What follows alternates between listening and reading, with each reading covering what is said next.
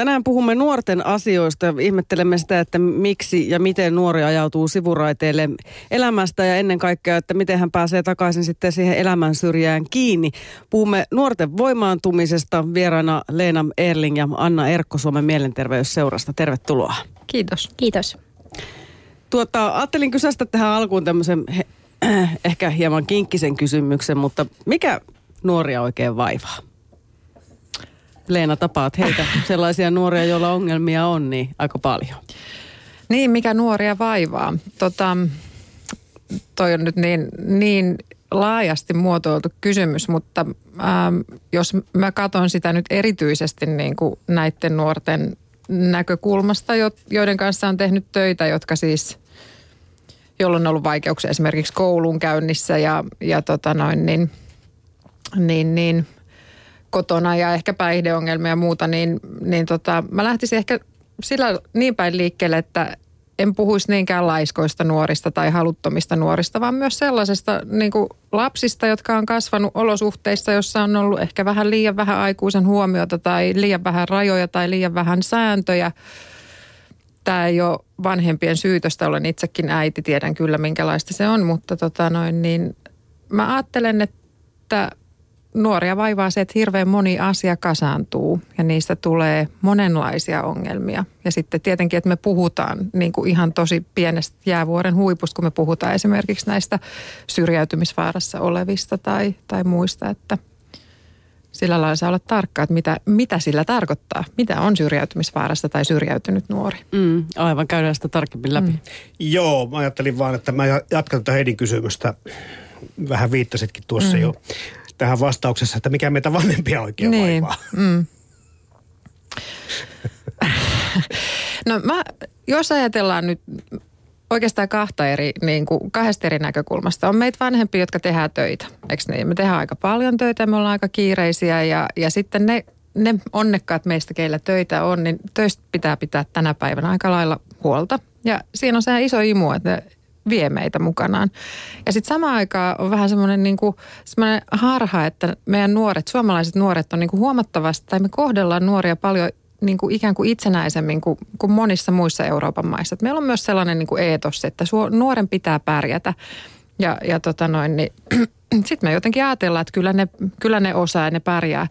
Ja siinä tulee ehkä sellainen ongelma, että, että kuinka moni meistä vanhemmista tietää, nyt jos puhutaan, mä ajattelen nuorella vai kyläasteikäistä, että missä mun nuori, missä mun lapsi on, kenen kanssa se on, mitä ne tekee. Tunneeko mä tämän mun lapsen kavereiden vanhempia? Tiedäks mä niistä mitä? Eli tässä niinku tavallaan tulee se semmoinen niinku aika tavallinen asetelma, että, että me vanhemmat ollaan pikkasen niinku etäällä siitä, mikä on nuoren arki.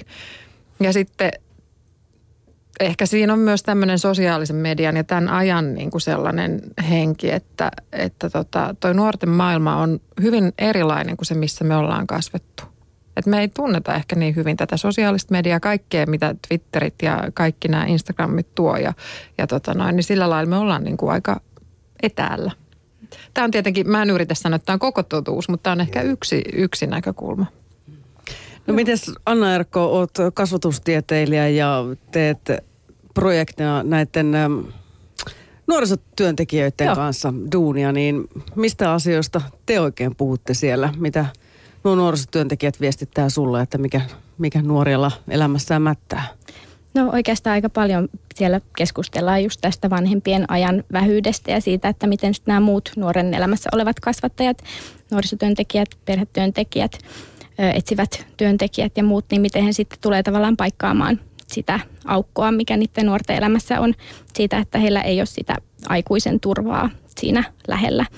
Ja erityisesti tällöin vapaa-ajan puitteissa, koska siis koulussahan on hirveästi aikuisia, jotka on sen nuoren elämän piirissä mutta, ja tukemassa sitä nuorta, mutta sitten just vapaa-ajalla, kun vanhemmat on töissä ja on harrastuksissa, on, on ties mitä, niin sitten on näitä aikuisia, jotka siellä on, on tavalla tietää, missä ne nuoret liikkuu ja tietää, mitä ne tekee.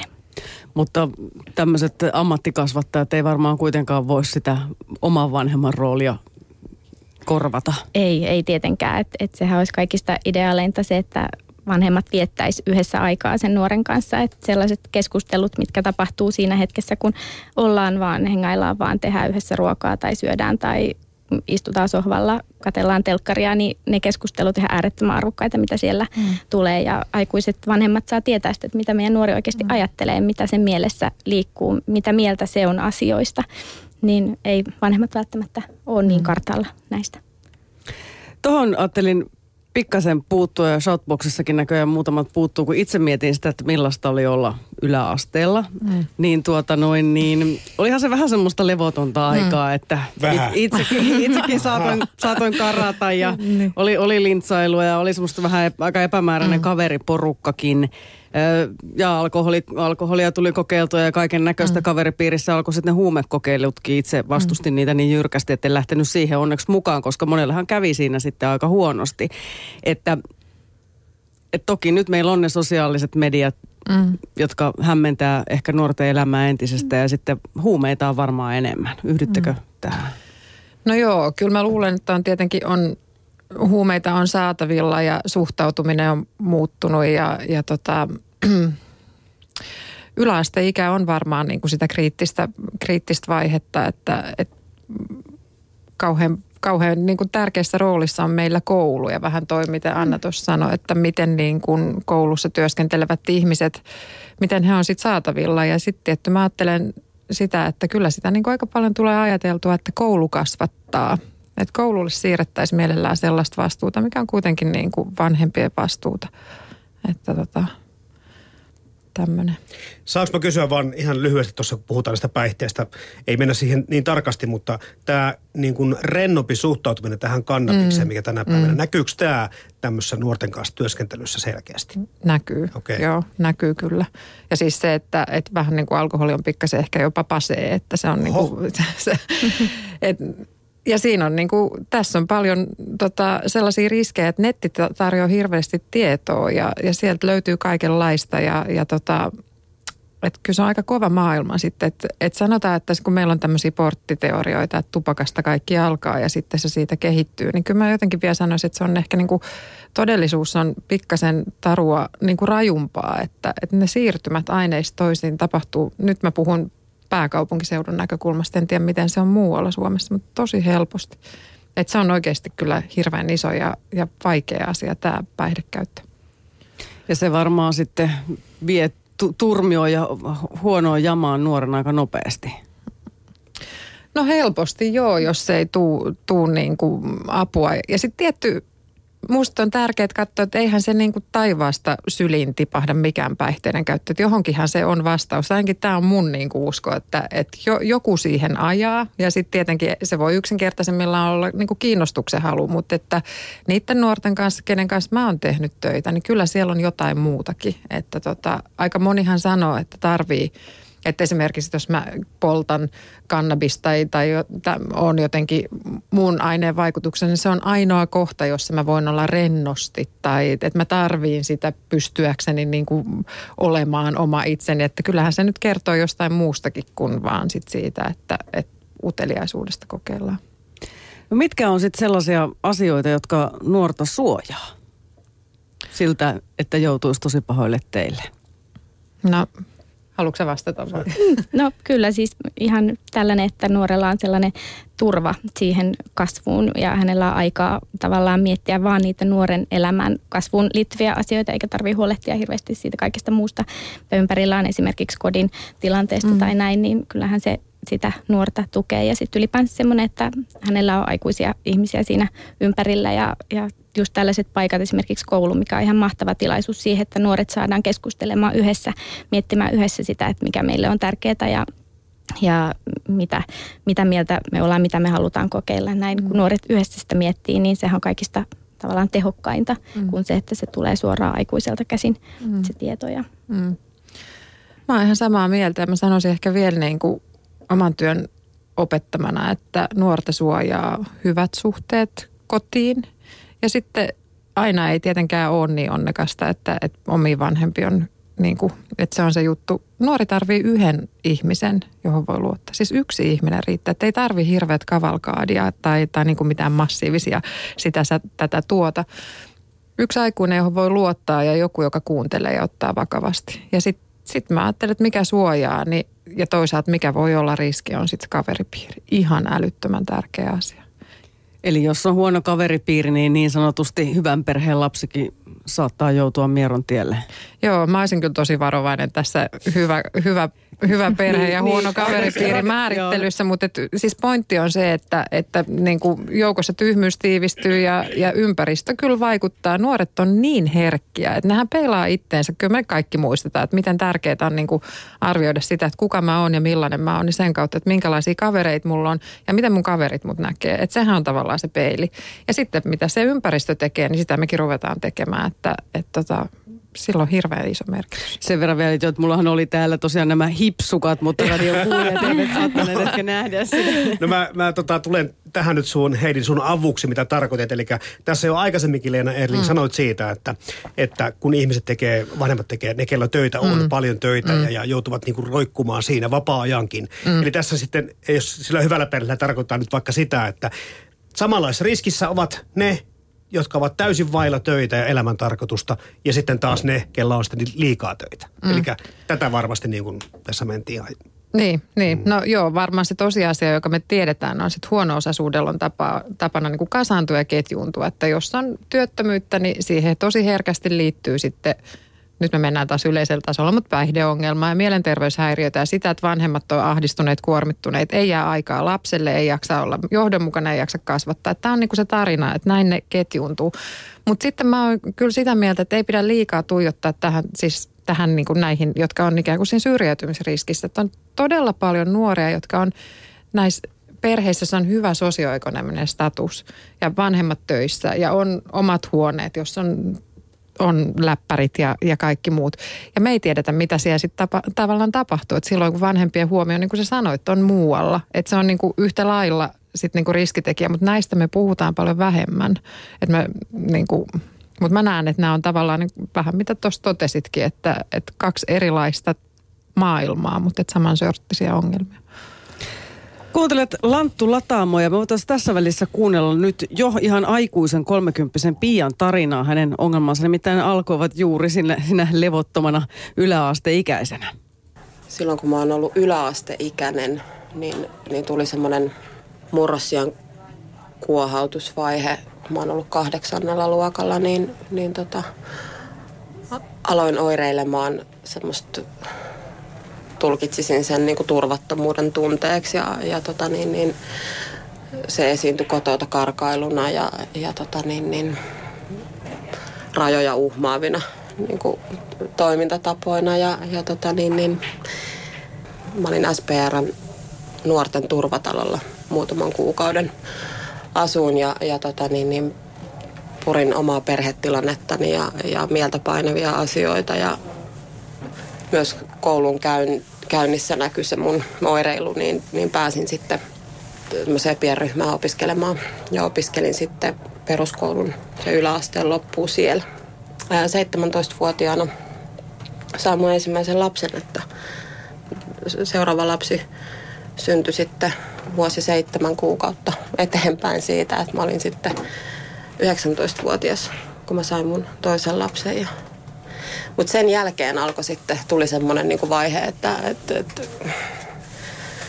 selkeästi aloin hakemaan niin kuin sitä semmoista kehittymätöntä minäkuvaa ja, ja sitä, että millainen mä haluan olla ja olenko mä muutakin kuin pelkkä äiti. Ja jotenkin silloin ajattelin itseäni, että olen pelkkä äiti, että haluan olla muutakin. Että kyllä mä silloin, silloin aloin, aloin sitten oireilemaan niin kuin sitä No sit sä sanoit, että noin 25-vuotiaana sun elämään tuli päihteet, niin mitä silloin oikein tapahtui?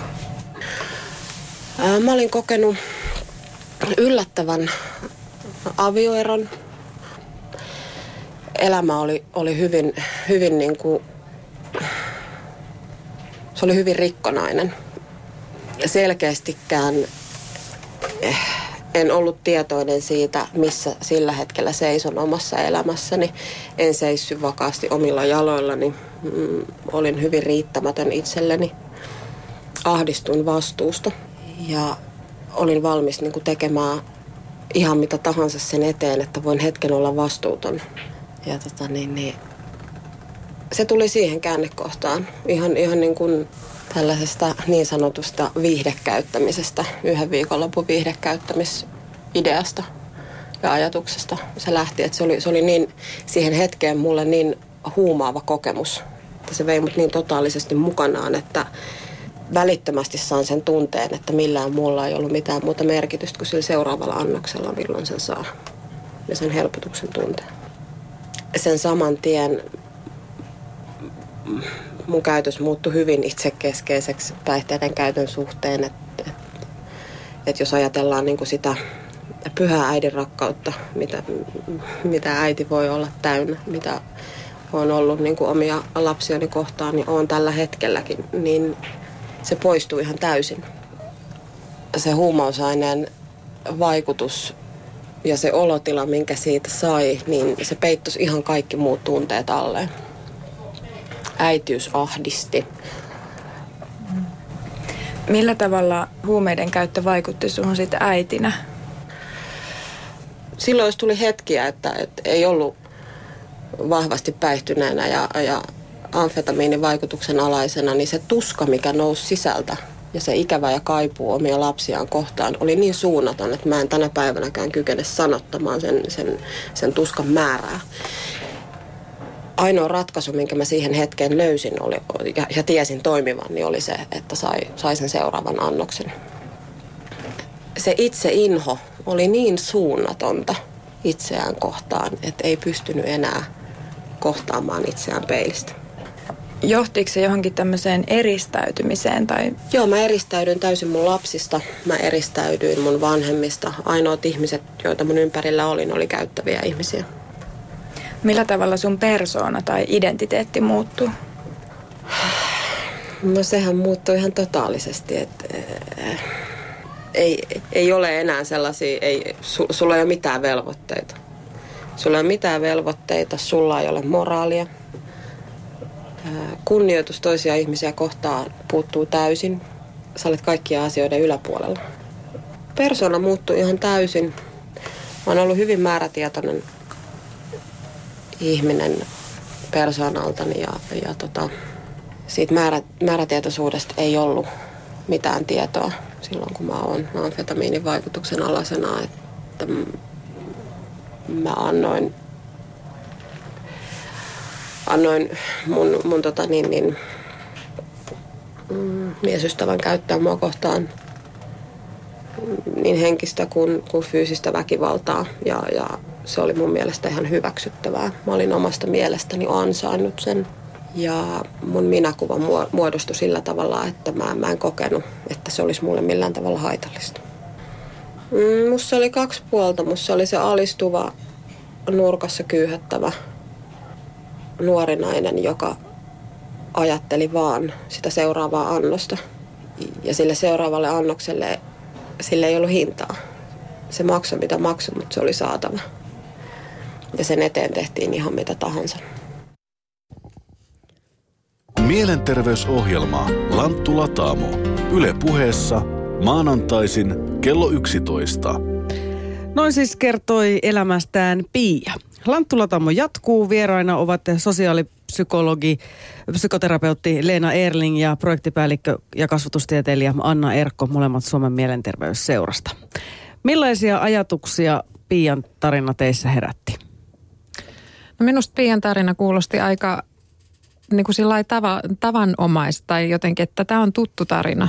Tän on kuullut. Toki heti tekee mieli sanoa, että, että Pia selvästikin on nyt jo niin kuin aikuisien aikuinen, niin, niin on helppo analysoida. Hän analysoi hirveän tarkasti, että, että silloin kun puhutaan näistä nuorista, jotka on lukioikäisiä tai yläasteikäisiä, niin, niin ei heiltä kyllä tällaista niin kuin itse, itsehavainnointikykyä löydy vielä, että se on enemmän se reaktiivista. Että tota, sillä lailla oli kauhean kiva kuulla tätä tarinaa, että hän pystyi näin selvästi tätä kuvaamaan. Ja upeata kuulla, miten hän on selviytynyt mm. tästä. Mm. Niin aivan. Löysin tämmöisen Leenan projektin, missä myös on niin kuin nuorten kokemuksia ja sitten vanhempien kokemuksia, niin nuoret tuntuvat aika lyhyt sanaisilta. Eli mm.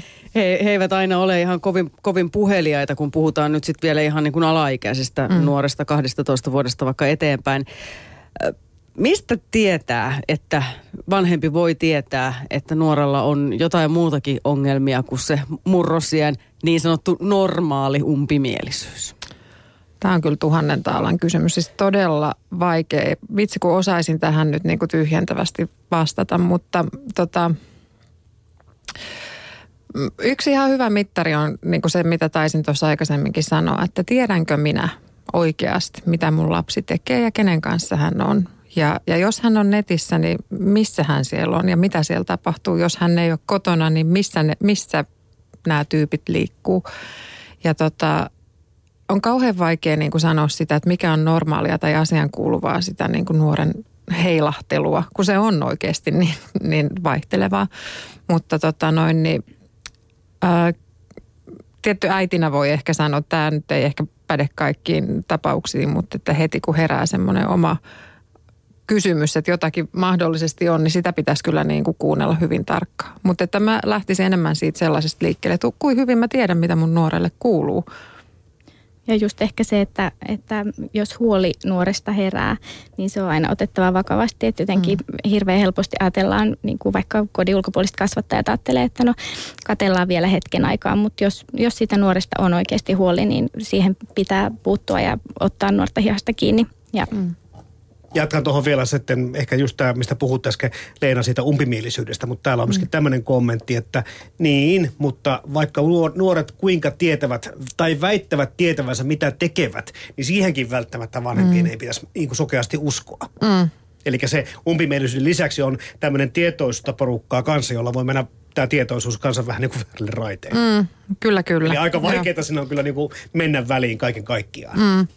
Joo, kyllä, mutta siis Tavallaan mä oon, samaa mieltä, mutta sitten mä haluaisin kyllä sisukkaasti myös sanoa, niin kuin pitää kiinni siitä, että, että on ihan älyttömän tärkeää, että meillä on niin kuin puhevä yhteys näihin meidän lapsiin. Et, et ei se tarvi olla, niin kuin, siis ei ole sillä tavalla mitään tähtitiedettä, mutta et se, että et pysyy semmoinen arkinen kontakti ja jotenkin semmoinen, että tietää vähän, että, että miten tämä mun kakara toimii erilaisissa tilanteissa ja, ja minkälaiset, miten hän mahtaa reagoida. Ja sitten esimerkiksi se, että, että kun sanoit äsken, että nuoret on lyhyt sanasia, niin, niin ei sitä aina tarvitse niin tavallaan, että jos ensimmäinen vastaus on lyhyt sananen, niin ei pitäisi heti niin kuin meidän vanhempien luovuttaa ja niin kuin lopettaa, vaan ihan oikeasti niin kuin jututtaa. Että mä tiedän omasta pojasta, että sitten joutuu niin kuin jututtamaan, jututtamaan, mutta kyllä se sitten se, että niin kuin lohkea, kun on sitkeä. Et, hmm. Niin ja joskus varmaan sekin, että ollaan vaikka vain ihan hiljaa yhdessä ja tehdään jotain hmm. mukavaa, niin sekin varmaan voi olla sitten nuorelle tärkeää ja ehkä sitten sieltä niitä sanoja alkaa löytyä. Kyllä, joo. joo. No miten sitten ne nuorisotyöntekijät? Heille, heillehän saattavat jotkut nuoret puhua aika paljon semmoisia juttuja, mitä ei sitten välttämättä kotona uskalleta kertoa. No joo, ilman muuta siinä ehkä tekee sen, että nuorisotyöntekijät viettää sitä aikaa yhdessä heidän kanssa ja tavallaan on niissä luonnollisissa tilanteissa, missä nuoret kokoontuu ja näin, niin siellä sitä puhetta tulee ja he myös kuulee sitä, mitä nuoret keskenään keskustelee, mikä on myös ihan arvokasta tietoa. Mm. Aivan. No tuossa vähän aikaa sitten luvattiin, tai heti lähetyksen aluksi luvattiin vähän määritellä sitä, että mitä se syrjäytyminen oikein mm. on. Leena Erling, sinulla oli hyvä tiivistys aiheesta. Joo, no syrjäytyminen voisi tai sen voisi määritellä sille, että se on koulut, koulutuksesta, koulusta, työelämästä ja rakentavista hyvistä sosiaalisista suhteista ulkopuolelle jäämistä – ja, ja tota noin, niin sitten se aika usein niin näkyy myös sellaisena niin vähän ehkä heikentyneenä fyysinä, fyysisenäkin terveytenä. Et mä että nämä on ne niin kuin ulkopuolelle jääminen on se, se niin kuin peruspointti tässä. Ja nykyään ilmeisesti ulkopuolelle voi jäädä niinkin totaalisesti, että linnoittautuu kotiinsa sen tietokoneen äärelle. Kyllä, ja sitten todennäköisesti käy vielä näin, että vuorokausirytmi käy, kääntyy siten, että on yöt netissä ja valvoo päivät, äh, niin, nukkuu päivät, valvoo yöt. Että tota, se on semmoinen aika peruskuvio. Kuinka paljon muuten sitä nuor, nuoren yksityisyyttä pitäisi kunnioittaa, kun tässä just pitäisi selvittää vähän sitäkin, että mitä, mitä nuori esimerkiksi netissä mm. tekee, niin saaks vanhempi mennä katsomaan sivuhistoriaa tai lukea Turha mennä, ne osaa salapäiväkirjaa. paljon paremmin piilottaa se. Me ollaan ihan urpoja, kun me yritetään mennä törkkimään siihen väliin. Tai hieno ajatus, mutta epäilen kyllä. Kyllä. Niin, niin. niin onko se vähän hieno ajatus mm, tota, myös se, että, että pitäisi olla semmoinen niin luottamuksellinen suhde.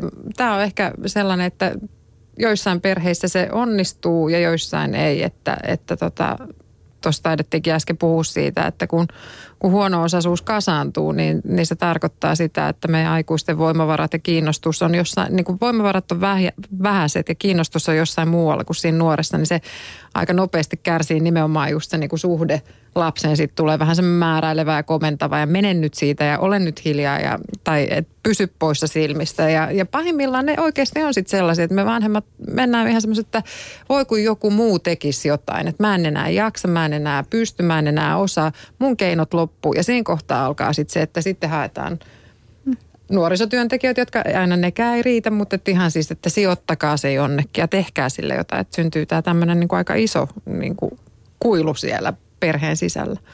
Joo, ja pahimmillaan nuorelle tulee sellainen olo, että kukaan ei ole hänen puolellaan tai kukaan kulkisi hänen rinnallaan. Että, että se, että jotenkin nuoret kaipaa sitä, että siihen hetkeenkin pysähdyttäisi välillä. Mutta kaikki kuulostaa myös siltä, että vanhemmat saattavat tarvita myös niin kuin yhtä lailla tukea kuin sitten se lapsi. Joo, joo. Joo, kyllähän sitä puhutaan sellaisesta yhteistä kasvattajan vastuusta ja tällaisesta yhteiskasvattajuudesta, että, että kun meillä on paljon ammattikasvattajia, niin heidän pitäisi tavallaan antaa sitä tukea sitten myös erityisesti niihin koteihin, joissa sitä vielä erityisesti tarvitaan ja puhutaan paljon moniammatillisesta yhteistyöstä, mm. niin jotenkin se, että saadaan ihmiset saman pöydän ääreen keskustelemaan, niin Täällä tulee tukea tähän sekä Annan että Leenan kertomaan tarinaan. Eli vanhempia ei saisi syyllistää, vaan kannustaa ottamaan vastuu omista lapsistaan, ja, mut- mutta myös heidän kavereistaan. Kuten tuossa oli äsken puhettakin, että on helppo pyytää teiltä kaverin vanhemman puhelinnumero. Mm.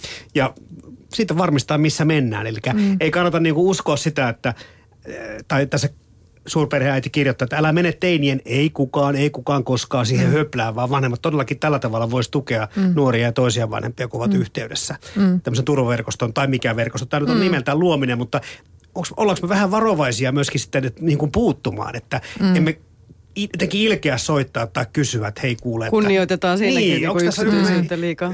semmoinen raja-aita olemassa. Mm, on varmaan joissain paikoissa. Ehkä siihen liittyy myös jotain, tulee mieleen häpeetä, että että sit se voi kamala, että joku näkee, että mä en tiedä, miten mun lapsi tekee. Tai jotain tämmöisiä, että ne on aika arkisia asioita, sit, mitkä liittyy. Tai jotenkin, että, että tota noin, niin kyllä minä, minun lapseni ja sitten niiden muiden lapset ei sitten sitä tai tätä tai tuota. Että, että me ollaan vähän tällaisten harhojen varra, varassa kyllä ehkä liiankin paljon. Että. Ja ehkä jollain tapaa pelätään sitä nuoren reaktioa, että mitä siitä sitten Niin. niin. syntyy, kun mä tähän puutun niin. tai tätä asiaa lähden viemään eteenpäin. Mutta harvemmin nyt nuori siitä on pahoillaan, että okei, minusta välitetään mm. ja näin. Että sehän, mm. sitähän se vaan Vaikka kiukutella ensin, mutta Nimenomaan. Niin. lopultakin mm. sitten ajattelee sen asian on hyväksi. Sitähän se on uhmaikäisen kanssakin, että ihan sama. Mm. Mutta täällä just aikuisen paikka nimimerkki kirjoittaa, että monet vanhemmat, vanhemmat tanssivat lastensa pillin mukaan, eivät uskalla kieltää pelkäävät reaktioita. Eli juuri se, niin on sanoi. se on varmaan ihan just näin. Ja sitten siinä on myös sellainen, että jos me katsotaan nyt niin kuin siltä tavallaan niin kuin sit korjaavalta puolelta, että kun me tehdään nuorten kanssa, niiden nuorten kanssa, joilla on niin monen sorttista, me tehdään töitä, niin Suomessa on tällainen ihmeellinen niin kuin lukkiutunut ajatus, että yksin nuoren kanssa. Että kun yksilötyötä, että vain nuoren kanssa ja sitten pidetään niin kuin vanhemmat ovien takana tai jotenkin. Se on kyllä niin kuin tiensä päähän tullut systeemi minun mielestä, että, että nuoret elää perheissä. Jos me halutaan vaikuttaa nuoreen, nuoren hyvinvointiin, niin me tehdään koko perheen kanssa töitä. Koska siis tavallaan niin kuin vanhemmat on ne sitten samassa taloudessa tai ei, niin he on niitä ihmisiä, jotka niin kuin oman lapsensa kuitenkin parhaiten tuntee. Ja, ja tavallaan siinä heitetään hirveästi niin kuin voimavaroja ja osaamista hukkaan, kun jätetään vanhemmat ulkopuolelle ja ajatellaan, että joku ammattiauttaja osaa paremmin. En usko siihen. Ja ty- mä oon ihan samaa mieltä, kun siellä se joku kirjoittaa, että nimenomaan vanhempien kanssa yhteistyössä koko systeemi, niin silloin niin kuin ne muutokset voi olla sellaisia, että ne oikeasti pysyy. Mutta kuinka paljon sille nuorelle itselleen voi sälyttää vastuuta siitä omasta hyvinvoinnista teidän mielestä? Saanko mä vastata? Kaikki saa vastata tähän Okei, hyvä, kysymykseen. hyvä. No tota noin, niin ähm, Jos nyt puhutaan vielä alle 18-vuotiaasta nuoresta, joka kotona asuu. kyllä mun mielestä täytyy ottaa niin kuin, äm, mä lähden ehkä niin päin, että me puhutaan just tällaisista laiskoista ja motivoitumattomista nuorista, joita ei kiinnosta. Mä en usko enää siihen. Mä uskon kyllä, että nuoret niin puolustautuu ja suojautuu olemalla ikään kuin tai esittämällä laiskoja tai, tai motivoitumattomia tai sitä, että heitä ei kiinnosta. Kyllä heitä ihan oikeasti sit kiinnostaa. Jos on ihminen, joka oikeasti pysähtyy heitä kuulemaan ja kysymään, että, että mulla on tärkeää tietää, mikä, mikä on – sen verran mä oon tehnyt näiden nuorten kanssa töitä, että mä tiedän, että se, ne plek, niin kuin suojat on aika kovat. Että siihen ei riitä se, että kerran kahdessa viikossa kolme varttia, vaan se pitää olla niin kuin aika tiivis se kontakti. Että mä haluan oikeasti tietää, mitä sul, mikä on, niin kuin missä mättää ja, ja sitä kautta voidaan päästä siihen niin kuin ydinongelmaan. Ja tota, aika mun kokemus on se, että kun me puhutaan näistä nuorista, joilla on niin kuin kaikkea päihdehäiriöt, käytöshäiriöt, ne on väkivaltaisia, ne ryöstelee. Ja kun me pystytään tekemään niin kuin nuoren tai lapsen kanssa tarpeeksi intensiivisesti töitä, niin sieltä tulee esiin se semmoinen lapsi, joka todennäköisesti on jäänyt vaille huomiota, joka on yksin, joka on arka. Mutta että hän suojautuu tällaisten massiivisten niin kuin, toimintamallien taakse. Että jos me halutaan niin kuin, niin kuin pitääkin tietyllä tavalla vastuuttaa nuoria ja, ja tukea heitä, niin meidän pitää myös nähdä, että mikä se on se, mikä on se, se juttu, mikä niin kuin on tavallaan tämän kaiken tämän niin kuin häröilyn sisä, niin kuin siellä ytimessä. Et se ei ole mikään lyhyt tie eikä mikään helppo tie, mutta mä en enää itse näe mitään muuta tietä kuin mennä sinne niin kuin siihen kohtaan, että et tota, mistä nämä on saanut alkunsa. Joo, kyllä mä painotan tässä myöskin niitä nuoren arkisten ympäristöjen merkitystä ja sitä ikätovereiden vetoapua ja sitä, että, että tavallaan nuorella pysyy se, se niin kuin arjen rytmi kunnossa ja, mm. ja tavallaan se, ne instituutiot, missä hän käy koulussa ja muualla, että pyritään pitämään mahdollisimman pitkään kiinni siitä, että nuori menee sinne kouluun ja nuori mm. pysyy siellä ja, ja siellä on ne opettajat, ketkä nuorta sit voi tukea ja tukea hänen itse tuntemustaan ja itse arvostustaan mm. ja miettiä yhdessä sitä, että mitä minä haluan tältä elämältä. Mm. Leena ja Anna, kuinka huolissanne te ootte nuorista tällä hetkellä, sillä siis mm. meillähän on ihan valtava syrjäytyneiden nuorten mm. joukko, jolla, jolla ei ole mitään työtä eikä, eikä oikein koulutustakaan, voinut yläaste jäädä jo kesken. Mm. No, mun tekisi mieli vasta vähän tälleen tylsästi, että, että tota, pääsääntöisesti suomalaiset nuoret voi hyvin. Siis niin kuin katsotaan isossa kuvassa, niin suomalaiset nuoret on aika niin kuin hyvässä asemassa. Mutta ne, jotka voi huonosti, voi entistä huonommin. Et se on niin kuin iso juttu, se on tosi iso haaste ja se on niin kuin semmoinen, joka todella huolettaa. Että tämä on vähän tämmöinen niin kuin ikään kuin rypäs takiaispalloja, että kun alkaa yksi ongelma, niin se eskaloituu eskaloituu ja tulee hirveän nopeasti paljon kaikkea. Sitten just se esimerkiksi, nyt puhuit Anna siitä koulun tärkeydestä, ja kyllä musta jotenkin se esimerkiksi, että miten niin kuin meidän koulu on tosi kiinnostunut PISA-tutkimuksista ja, ja niistä tuloksista. Mutta entäpä se kouluviihtyvyys? Että niin kuin, et tavallaan sehän on se, mitä niin kuin, tavallaan voi olla se, nimenomaan se voimavara, joka saa nuoren menemään sitten sinne kouluun. Kun sitten tiedetään, että se kohta, kun nuori ei enää mene kouluun, niin siihen se on semmoinen niin aika vakava paikka. Ja tämä sama nuori ei välttämättä mene enää nuorisotalollekaan. Mm. Niin, nimenomaan. Joo, ja sitten tästä tulee myöskin se jotenkin, että kun hirveästi puhutaan ja mietitään niitä nuoria, ketkä sieltä koulusta jää pois ja, ja huomaa, että heillä menee selkeästi huonosti, mutta sitten on myös tämä toinen puoli, nämä ylisuorittajat ja mm. niin sanotut kympintytöt ja mm. muut, ketkä on selkeästi, odot, heitä odotetaan ihan hirveästi ja mm. sitten heillä on sellainen olo, että pitäisi suorittaa ja pystyä vielä enemmän ja vielä parempaan. Ja sitten kuitenkin unohdetaan se, että siellä voi olla oikeasti tosi pieni tyttö tai poika siellä takana, mm. joka ei välttämättä kestä niitä kaikkia paineita, mitä heille annetaan ja siitä mm. se kierre myöskin voi lähteä. Mm. Niin siis nyt taas näitä hipsukat, niin kuin hyvät, hyvät perheet, missä mm. sitten myös lapsi pärjää koulussa, niin ja se saattaa olla hirveästi esimerkiksi harrastuksia. Mm. Että mm. jossain kohtaa saatetaan mennä sitten mm ihan ääripäähän. Tietyllä tavalla tämäkin on varmaan välittämistä. Halutaan mm. hirveästi turvata sille lapselle mm. hyvät edellytykset elämään, mutta mm. missä, missä kohtaa mennään tämmöisessä sitten överiksi? Niin. niin kyllä nuoret Pitäis... väsyy ja nuoret niin. uupuu. Mm. Ihan samalla tapaa kuin aikuisetkin. Kyllä. Ja sitten just se, että, että että toi on musta, mä, kun mä oon iloinen Anna, että sä otit tuon niin pointin esiin, että tämä on kyllä iso ryhmä just nämä, mä ajattelen vielä niin tunnolliset nuoret tytöt, jotka suorittaa ja jotka ajattelee, että mun on pakko suorittaa, että jos mä niin kuin feilaisin, niin sitten jotain kamalaa tapahtuisi. Ja siihen voi liittyä kyllä tämä, että, että kun on aloitettu joku harrastus ja siihen kytkeytyy vanhempien niin kuin aikataulut ja sitten me vanhemmat kerrotaan, niin kuin minäkin omille lapsille, että mä tunnen nopeasti töistä, että mä kerkeen viedä sut, että mä kerkeen tehdä ruokaa, niin kyllähän siinä luodaan myös semmoinen velvoite, että nyt sun on niin kuin mentävä niihin harrastuksiin sitä ja tätä tuota. Mä tiedän itse, miten äärimmäisen herkästi se tapahtuu, vaikka niin kuin yrittää sanoa itselle, että tämä on pieni lapsi vasta, että sen pitää nauttia tästä. Mutta kyllä se niin kuin meidän vanhempien suorittamis tämmöinen kaava, niin kyllä se tarttuu ja ne imasee sen ja ei lapsi niin kuin pysty kauhean hyvin sitä vielä itse analysoimaan tai sanomaan, että tai se vaatii lapselta aika paljon sanoa, että, tiedätkö, että kun mä en jaksaisi tai että, että on vähän liikaa. Että kyllä mä veikkaan, että niin kuin helpommin lapsi sitten vaan niin kuin menee siinä vähän ehkä jopa sitten vaikka perästä vedettävänä, mutta niin, kuitenkin mä menee. itse, itse päiväkodissa seurannut sellaista tilannetta, mm. kun lapsi sanoo, että mä oon niin väsynyt, mä en jaksaisi lähteä mm. sinne. Sen verran vaan, että kun itsekin tässä roudaan niitä muksuja, mm. kun rupeaa tuhat euroa vuodessa maksamaan joku mm. harrastus, niin tekee mieli myöskin viedä sekin kiukutteleva Kyllä. muksu välillä Kyllä. sinne, vaikka väittäisi vastaankin. Kyllä, niin.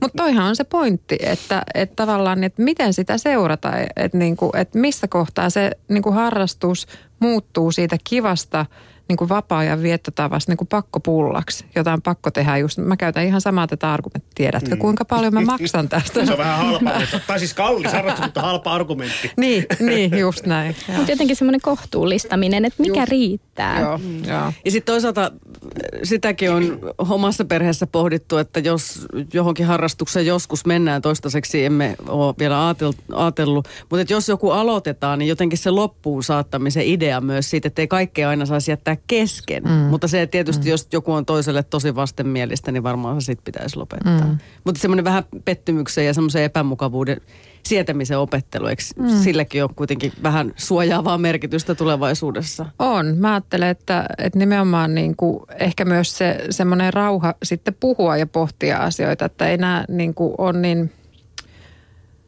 lapset vaan, tai moni lapsi tarvitsee aika paljon niin kuin aikuisen tukea saadakseen sanottua sen, mitä itse ajattelee ja miten, miten esimerkiksi jostain harrastuksesta niin kuin kokee tai, tai mitä, miten sen tuntee, että, että sieltä pitää varata aikaa, että ehkä tässä nyt korostuu meidän niin kuin aikuisten kiireet ja sitten se semmoinen sen kiireen sanelema pakko.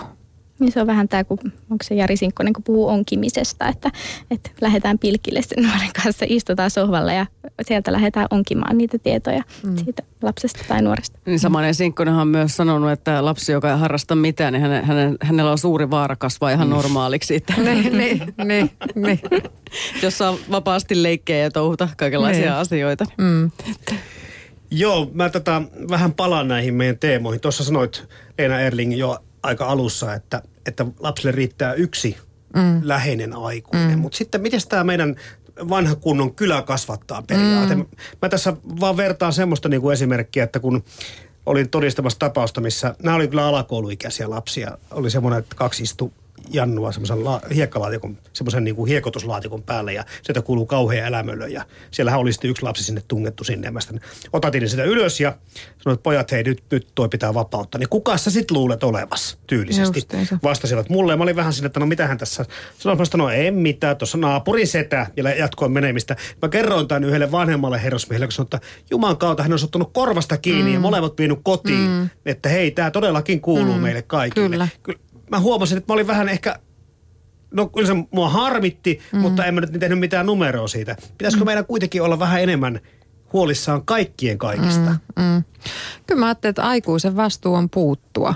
Että, että jos ei, se- vaikkei se olisi oma, niin puuttua sitten siihen, että tavallaan niin kauan kun me suljetaan silmät ja sallitaan, no, nähdään mitä kaikkea tuolla tapahtuu eikä puututa, niin sehän on se viesti niin kuin nuorelle, että te saatte tehdä mitä tahtoo. Ja sitten ne vastaukset on just tällaiset, kuka sä kuvittelet olevasta. Että tota noin, niin kyllä mä ajattelin, että niin kuin meistä aikuisistahan se malli lähtee. Että me annetaan myös ne niin kuin speksit, missä nuoret toimii. Ja vähintään se, että, että miettii sitä, että mitä mä voin tehdä ja jos tämä ei ole semmoinen, mihin mä voin puuttua, niin mihin mä sitten asian vien ja ketä, ketä mä velvoitan sitten puuttumaan ja näin. Että tavallaan pitää myöskin tunnistaa tietysti ne omat rajat, että kaikkeen ei tarvitse ja kaikkeen ei tarvitse pystyä, mutta aina se, että viedään se asia joka tapauksessa eteenpäin. Puhutaan hetken kuluttua sitten siitä, että miten nämä voimaantumisprosessit nuorten elämässä sitten saadaan liikkeelle ja miten ne toimivat, mistä he voivat saada apua. Mutta kuunnellaan vielä Piaa. Näin hän pääsi itse päihde- ja muista ongelmistaan eroon. Mikä oli sitten se ratkaisevin hetki, kun sä päätit, että nyt sä lopetat huumeiden käytön? Se oli sellainen hetki, mä olin päässyt tutkintavankeudesta ja, ja tota niin, niin, mä seisoin pihalla kahden muovipussin kanssa, jossa oli mun omaisuus. Mietin, että mihin mä meen. Ainoat ihmiset, kenelle mä pystyin soittamaan, oli käyttäviä ihmisiä ja menin sitten yhden käyttävä, käyttävien tuttava pariskunnan luokse ja, ja tota niin, niin, lysähdin siihen sohvalle ja mä sillä hetkellä mietin, mietin ainoastaan, että mä en jaksa enää. Mä en jaksa elää. Se oli se, oli se mun, mun sen hetkinen niin kuin tunne. Istuin siinä sohvalla ja, ja siinä istui nainen, jo, jo, joka oli sielu hakattuna täysin tyhjänä ja loppuun palaneena. He antoi mulle käyttöannoksen mun naaman eteen. Ja mä katsoin sitä käyttöannosta ja, ja mä mietin, mä en jaksa enää niin sanotusti vetää, että mä en jaksa. Mä en yksinkertaisesti jaksa. Ja kyyneleet alkoi vierimään mun silmistä ja jostain nousi, nousi tuolta todella syvältä sisältä ikävä ja kaipuu mun lapsia kohtaan. Ja, ja sitä kautta se, se kuoleman pelko myös tuli.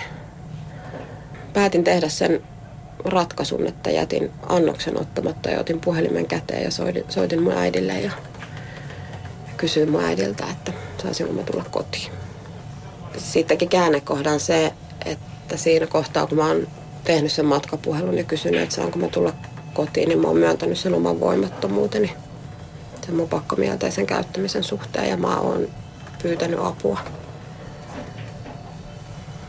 Millainen prosessi se oli sitten selvitä tästä päihdeongelmasta? Prosessi on ollut pitkä. Prosessi on ollut myös erittäin antoisa. Mä määritän ton prosessin ää, kasvamisena ja ihmisenä vahvistumisena ja voimaantumisena. Että, että kova tie on käyty suunnattomasti tunnetiloja. Tässä on harjoitettu avun pyytämistä. Tässä on harjoitettu nöyryyttä. Tässä on harjoitettu vastuunottoa ja kantoa omista teoistaan. Ja, ja tässä on nautittu niin sanotusti asiat sellaisenaan kuin elämänne tarjoaa. Ja mä koen, että tämä prosessi ja, ja, ja tämä kasvu, niin tämä jatkuu lopun elämää. Mä tuun aina elämään tämän päihdeongelman kanssa.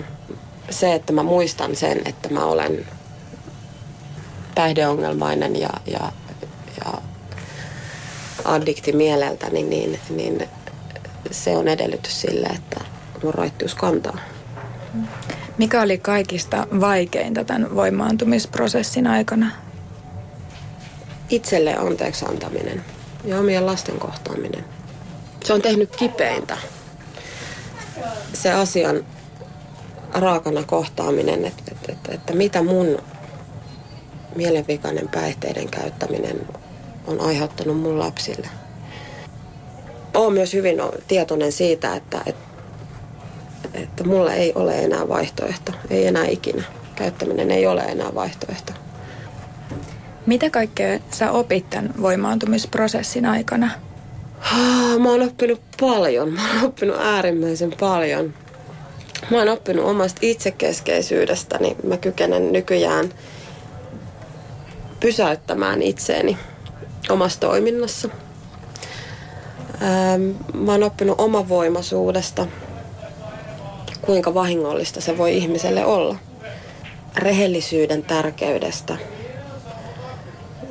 omasta arvomaailmasta, toisten ihmisen kunnioittamisesta ja mitä se oikeasti on se, että sä kunnioitat toista ihmistä, se, että sä arvostat toista ihmistä. Miten se näkyy sussa? Miten sä osoitat sen toiselle ihmiselle? omasta käyttäytymismallista, siitä, että kuinka haitallista se oma käyttäytymismalli on itseään kohtaan ollut. Että kyllä tässä on niin kuin ihan kaikki joutunut opettelemaan, tai saanut, ei joutunut, saanut opetella uudestaan. Et, et silloin kun mä oon raitistunut ja mä oon hakeutunut sitten avohoitoon, niin mä oon, mä oon siellä sanonut silloin, mun työntekijä muistutti mua, mä oon siellä sanonut, että olin ollut kaksi viikkoa siinä kohtaa siviilissä raittiina, niin on sanonut mun työntekijälle, että mä haluaisin oppia kävelemään uudestaan. Et on ollut niin maahan lyöty polvillaan, että, että, että sieltä ylös nouseminen ja, ja se, että kykenee kävelemään tätä omaa elämänpolkuaan niin kuin vankasti omilla jaloillaan.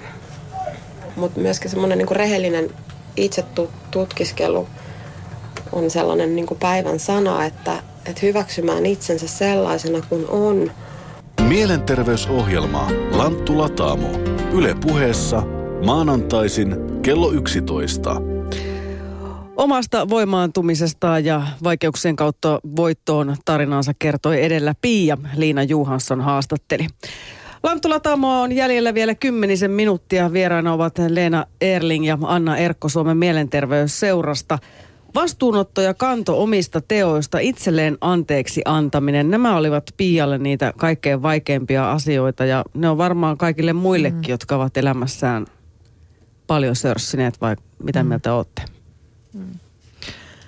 Niin, vastuun ottaminen ja, ja tota, anteeksi antaminen, ehkä se niinku ymmärtäminen, että mistä, siis käsitys siitä, että mistä tässä tilanteessa on kyse. Että tässä niin kuin Pia kuvasi hirveän elävästi ja hyvin, mutta aika pitkän välimatkan niin kuin jälkeen sitä, että mistä on kyse. Että, että kun me ollaan näiden nuorten kanssa tekemisissä, niin, niin tota, se on musta ihan älyttömän tärkeää, että pysähdytään miettimään, että hei, että, että mitä tapahtuu, Mist, mitä kaikkea tähän liittyy. Ja sitten kun nuori joutuu tai saa, miten sen nyt vaan sanoo, niin kuin itsekin niin kuin miettimään ja niin sanotusti kelaamaan sitä auki, että mi, mitä kaikkea tähän liittyy, niin sieltä sitten pikkuhiljaa voi syntyä se käsitys. Ja nuoret on tavallaan aika armottomia itselleen myös, mm. että jos joku moka tulee, niin ajatellaan, että se oli nyt sitten tässä. Mm. Ja tavallaan sellainen itselleen anteeksi antaminen myöskin mm. siinä, niin mm sen kannustaminen nuorille niin on aika tärkeää. Niin, koska nu- nuorille ei ole vielä ehkä sitä ymmärrystä, että me kaikki mokataan ihan koko mm. ajan ja meidän on vaan pakko päästä jotenkin niiden asioiden yli, että okei, kaikki ei nyt tuolla käytä huumeita ja jätä lapsia hoitamatta ja ryöstelee vanhuksia tai jotain muuta, mutta mm. kuitenkin pienemmässä mittakaavassa kaikki mokailee. Mm. Kyllä ja sen takia jokaisen nuoren kanssa pitää tehdä sitä työtä ja tavallaan jokaista nuorta vahvistaa riippumatta siitä, että mitä on tapahtunut aikaisemmin ja minkälaisia mokia on sattunut. Niin. Mm. Noista mokista ja ikärajoista aikuisen äiti kirjoittaa täällä hyvin, että oma poikani alkoi sössiä täytettyään 18, vaikka poika asuu vielä kanssamme kotona. Mm. Törmäsin tähän outoon asiaan, koska viranomaiset eivät saaneet puhua kanssani hänen asioistaan. Mm. Aika moinen pattitilanne. Ihan järkyttävää. Se on ihan kammottava. Tämmöistä tämä on tämä lainsuoda, niin kuin lainsäädäntö meillä tällä hetkellä, että, että tota, tulee tämmöisiä yllättäviä ja vähän epäloogisia ansoja tähän, että miten nyt sitten toimitaan. Nimenomaan, koska ei sen 18-vuotias ole yhtään sen kypsempi kuin se 17-vuotias, kenen asioihin saadaan puuttua. Just niin kuin tuossa mainittiin, niin nuoren aivot kehittyy vielä sinne 25 ikävuoteen asti, että siinähän sitten mm. 18-vuotias on vielä aika keskeeräinen. Kaikki 17-vuotiaat kieli pitkänä baariin pääsyä odottavat ovat tästä varmaan aivan raivoissa. No, pitäisikö palauttaa tämä 21 ikävuoden täysi-ikäisyyden raja? No kyllä, joo, tai määritellä se nuoruus jotenkin. Nämä on aina hirveä, niin kuin tietenkin me tarvitaan näitä ikärajoja, mutta että, että ne, on, ne on vähän vaarallisia, kun ajatellaan, että 18-vuotias voisi ottaa vastuun. On tietenkin niitä 18-vuotiaita, jotka pystyy, mutta sitten on niitä, jotka, joille se nimenomaan se vastuun siirtäminen siinä kohdassa on ihan tosi fataalia, että ei pitäisi tehdä niin.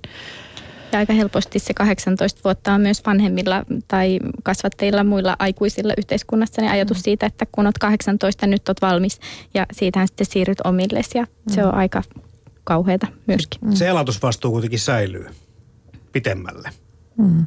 Jos opiskelee ja muuta, niin vanhempien mm. pitää olla huolehtimassa kuitenkin, vaikka ei saisi mitään tietoa viranomaisilta, mm. mutta kuitenkin mm. pitäisi olla auttamassa ja tekemässä kaikessa sen nuoren eteen. Mm. Mm. Joo, tässä on ehkä vähän rukkauksen paikkaa.